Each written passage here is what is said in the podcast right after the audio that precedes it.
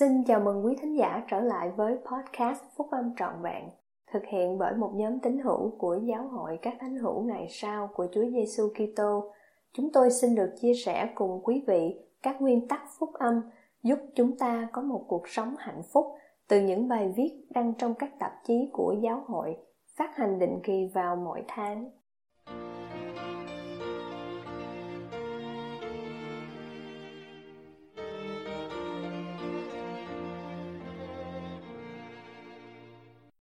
Đây là bài nói chuyện của anh cả David McConkier, đệ nhất cố vấn trong Chủ tịch đoàn Trung ương Trường Chúa Nhật trong Đại hội Trung ương của Giáo hội các Thánh hữu ngày sau của Chúa Giêsu Kitô tháng 10 năm 2010, học hỏi và giảng dạy phúc âm. Là thành viên trong Chủ tịch đoàn Trường Chúa Nhật Trung ương, tôi cảm thấy cần phải bắt đầu bài nói chuyện của mình vào buổi sáng hôm nay bằng cách nói Xin chào lớp học. Hôm nay sứ điệp của tôi là dành cho những người đã được kêu gọi giảng dạy trong bất cứ tổ chức nào, các anh chị em đang phục vụ và cho dù các anh chị em là một người mới cải đạo vào giáo hội hoặc là giảng viên với nhiều năm kinh nghiệm. Tôi sẽ không nói về phương pháp giảng dạy, mà thay vì thế về phương pháp học hỏi. Có thể có sự khác biệt quan trọng giữa điều một giảng viên nói với điều những người trong lớp nghe hoặc học. Hãy suy nghĩ trong giây lát về một giảng viên đã thật sự tạo ra điều khác biệt trong cuộc sống của các anh chị em. Điều gì về người ấy đã làm cho các anh chị em nhớ những gì đã được giảng dạy, muốn tự mình tìm ra lẽ thật, sử dụng quyền tự quyết của mình và tự mình hành động chứ không bị tác động, nói cách khác để học hỏi. Điều gì về người giảng viên này làm cho người ấy khác với các giảng viên khác? Một giảng viên và nhà văn thành công đã nói, điều quan trọng nhất trong việc học hỏi là thái độ thái độ của giảng viên. Hãy lưu ý rằng điều quan trọng nhất trong việc học hỏi không phải là số năm làm tiến hữu trong giáo hội của một giảng viên hoặc một người có bao nhiêu kinh nghiệm giảng dạy hay ngay cả sự hiểu biết của giảng viên về phúc âm hoặc những kỹ thuật giảng dạy. Điều quan trọng nhất là thái độ và tinh thần mà qua đó người giảng viên giảng dạy. Trong một buổi họp huấn luyện lão lãnh đạo toàn cầu, anh cả Jeffrey Holland đã kể câu chuyện này. Trong nhiều năm, tôi đã ưa thích câu chuyện mà Chủ tịch Parker kể về người giảng viên trường chủ nhật William M. Barrett lúc còn liên niên thiếu. Một anh tiến hữu lớn tuổi, người Đan Mạch được kêu gọi giảng dạy một lớp thiếu niên nghịch ngợm. Anh ấy không nói giỏi tiếng Anh. Anh ấy vẫn còn giọng Đan Mạch rất nặng. Anh ấy lớn tuổi và có đôi bàn tay của nhà nông. Tuy nhiên, anh được kêu gọi để giảng dạy cho mấy đứa trẻ 15 tuổi bướng bỉnh này. Trong mọi phương diện, dường như đây không phải là một điều thích hợp lắm. Nhưng anh Barrett thường hay nói, đây là phần trích dẫn của chị Parker, rằng bằng cách nào đó người này đã giảng dạy cho chúng rằng mặc dù tất cả những chướng ngại đó, tất cả những giới hạn đó, nhưng người này đã tìm đến tâm hồn của mấy đứa trẻ 15 tuổi đó và thay đổi cuộc sống của chúng. Và chứng ngôn của anh Brett là ảnh hưởng mạnh mẽ của đức tin nơi người giảng viên đối với các thiếu niên là quyền năng của ngọn lửa sưởi ấm các bàn tay lạnh lẽo. Các giảng viên phúc âm thành công, yêu mến phúc âm. Họ rất phấn khởi đối với phúc âm và vì họ yêu thương học viên của họ, họ muốn các học viên cảm thấy như họ cảm thấy và kinh nghiệm như họ đã kinh nghiệm. Giảng dạy phúc âm là chia sẻ tình yêu mến phúc âm của mình. Thưa các anh chị em, giảng viên không phát triển thái độ qua việc học hỏi mà qua một cách khác. Sau đó, làm thế nào chúng ta phát triển thái độ cần thiết để được là một giảng viên thành công? Tôi muốn được thảo luận bốn nguyên tắc cơ bản để giảng dạy phúc âm. Trước hết, hãy đắm mình vào thánh thư. Chúng ta không thể yêu mến điều mà chúng ta không biết. Hãy phát triển thói quen học thánh thư hàng ngày, riêng rẽ với việc chuẩn bị bài học của mình. Trước khi có thể giảng dạy phúc âm, chúng ta cần phải biết phúc âm trước đã.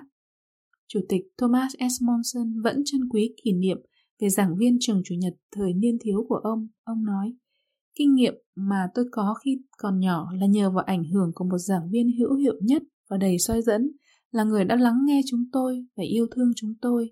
Tên của bà là Susie, Lucy Guest. Trong lớp trường chủ nhật của chúng tôi, bà giảng dạy chúng tôi về sự sáng tạo thế gian, sự sa ngã của Adam, sự hy sinh chuộc tội của Chúa Giêsu, bà mang đến lớp học của mình các vị thượng khách như Môi-se, Joshua, Fierro, Thomas, Paulo và dĩ nhiên có cả đấng Kitô. Mặc dù không thấy các vị ấy nhưng chúng tôi đã học cách yêu thương, kính trọng và bắt chước theo các vị ấy. Lucy Gash đã có thể mời các vị thượng khách này vào lớp học của bà vì bà biết các vị ấy. Các vị ấy là những người bạn yêu dấu của bà. Nhờ vào điều đó, lớp học của bà cũng học cách yêu thương, kính trọng và bắt chước theo các vị ấy. Chúa phán cùng Hiram Smith, chớ tìm cách giao truyền lời của ta, mà trước hết hãy tìm kiếm để thụ nhận lời của ta.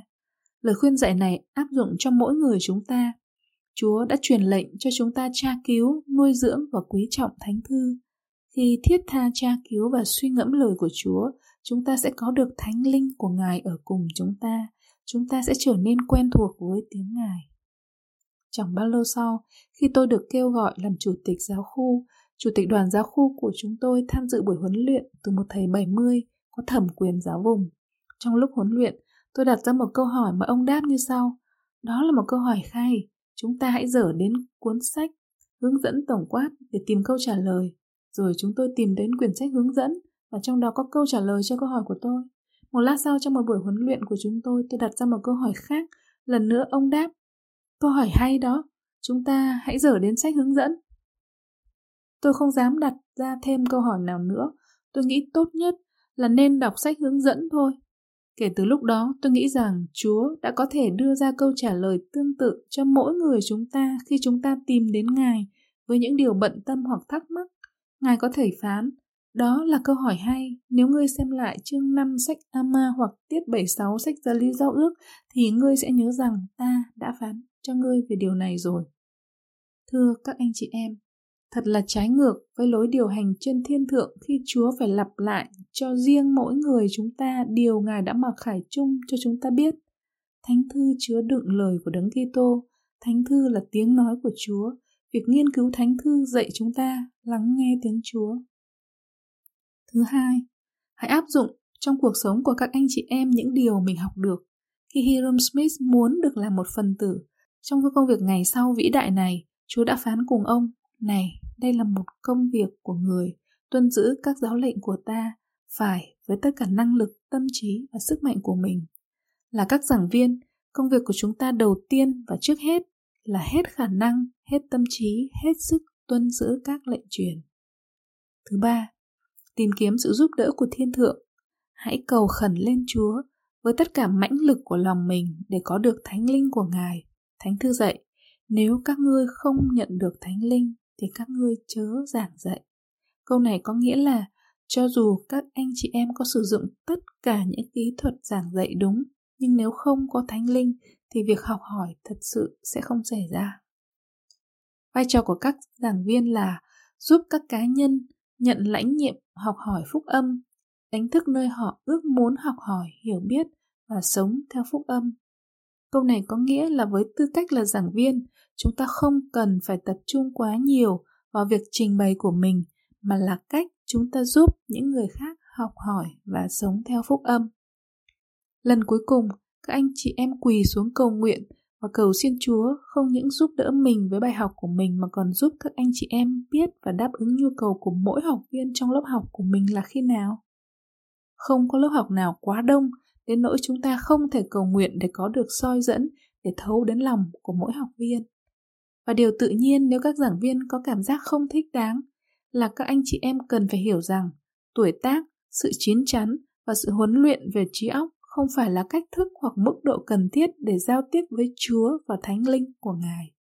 Những lời hứa của Chúa là chắc chắn nếu các anh chị em nghiêm chỉnh tra cứu thánh thư và luôn luôn tích trữ trong tâm trí mình những lời nói về cuộc sống, nếu các anh chị em hết lòng tuân giữ các lệnh truyền và cầu nguyện cho mỗi học viên thì các anh chị em sẽ vui hưởng sự đồng hành của Đức Thánh Linh và sẽ nhận được sự mặc khải. Thứ tư, thưa các anh chị em, thật là quan trọng vô cùng khi mà chúng ta sử dụng quyền tự quyết của mình và hành động mà không trì hoãn, đúng theo những thúc giục của Thánh Linh mà chúng ta nhận được. Chủ tịch Thomas S. Monson dạy, chúng ta nhìn, chúng ta chờ đợi, chúng ta lắng nghe tiếng nói êm ái, nhỏ nhẹ đó. Khi tiếng nói đó cất lên những người nam và người nữ khôn ngoan vâng theo, chớ nên trì hoãn những thúc giục của Thánh Linh. Các anh chị em không nên sợ phải sử dụng quyền tự quyết của mình và hành động theo những ý nghĩ và ấn tượng mà Thánh Linh của Chúa đặt vào lòng mình.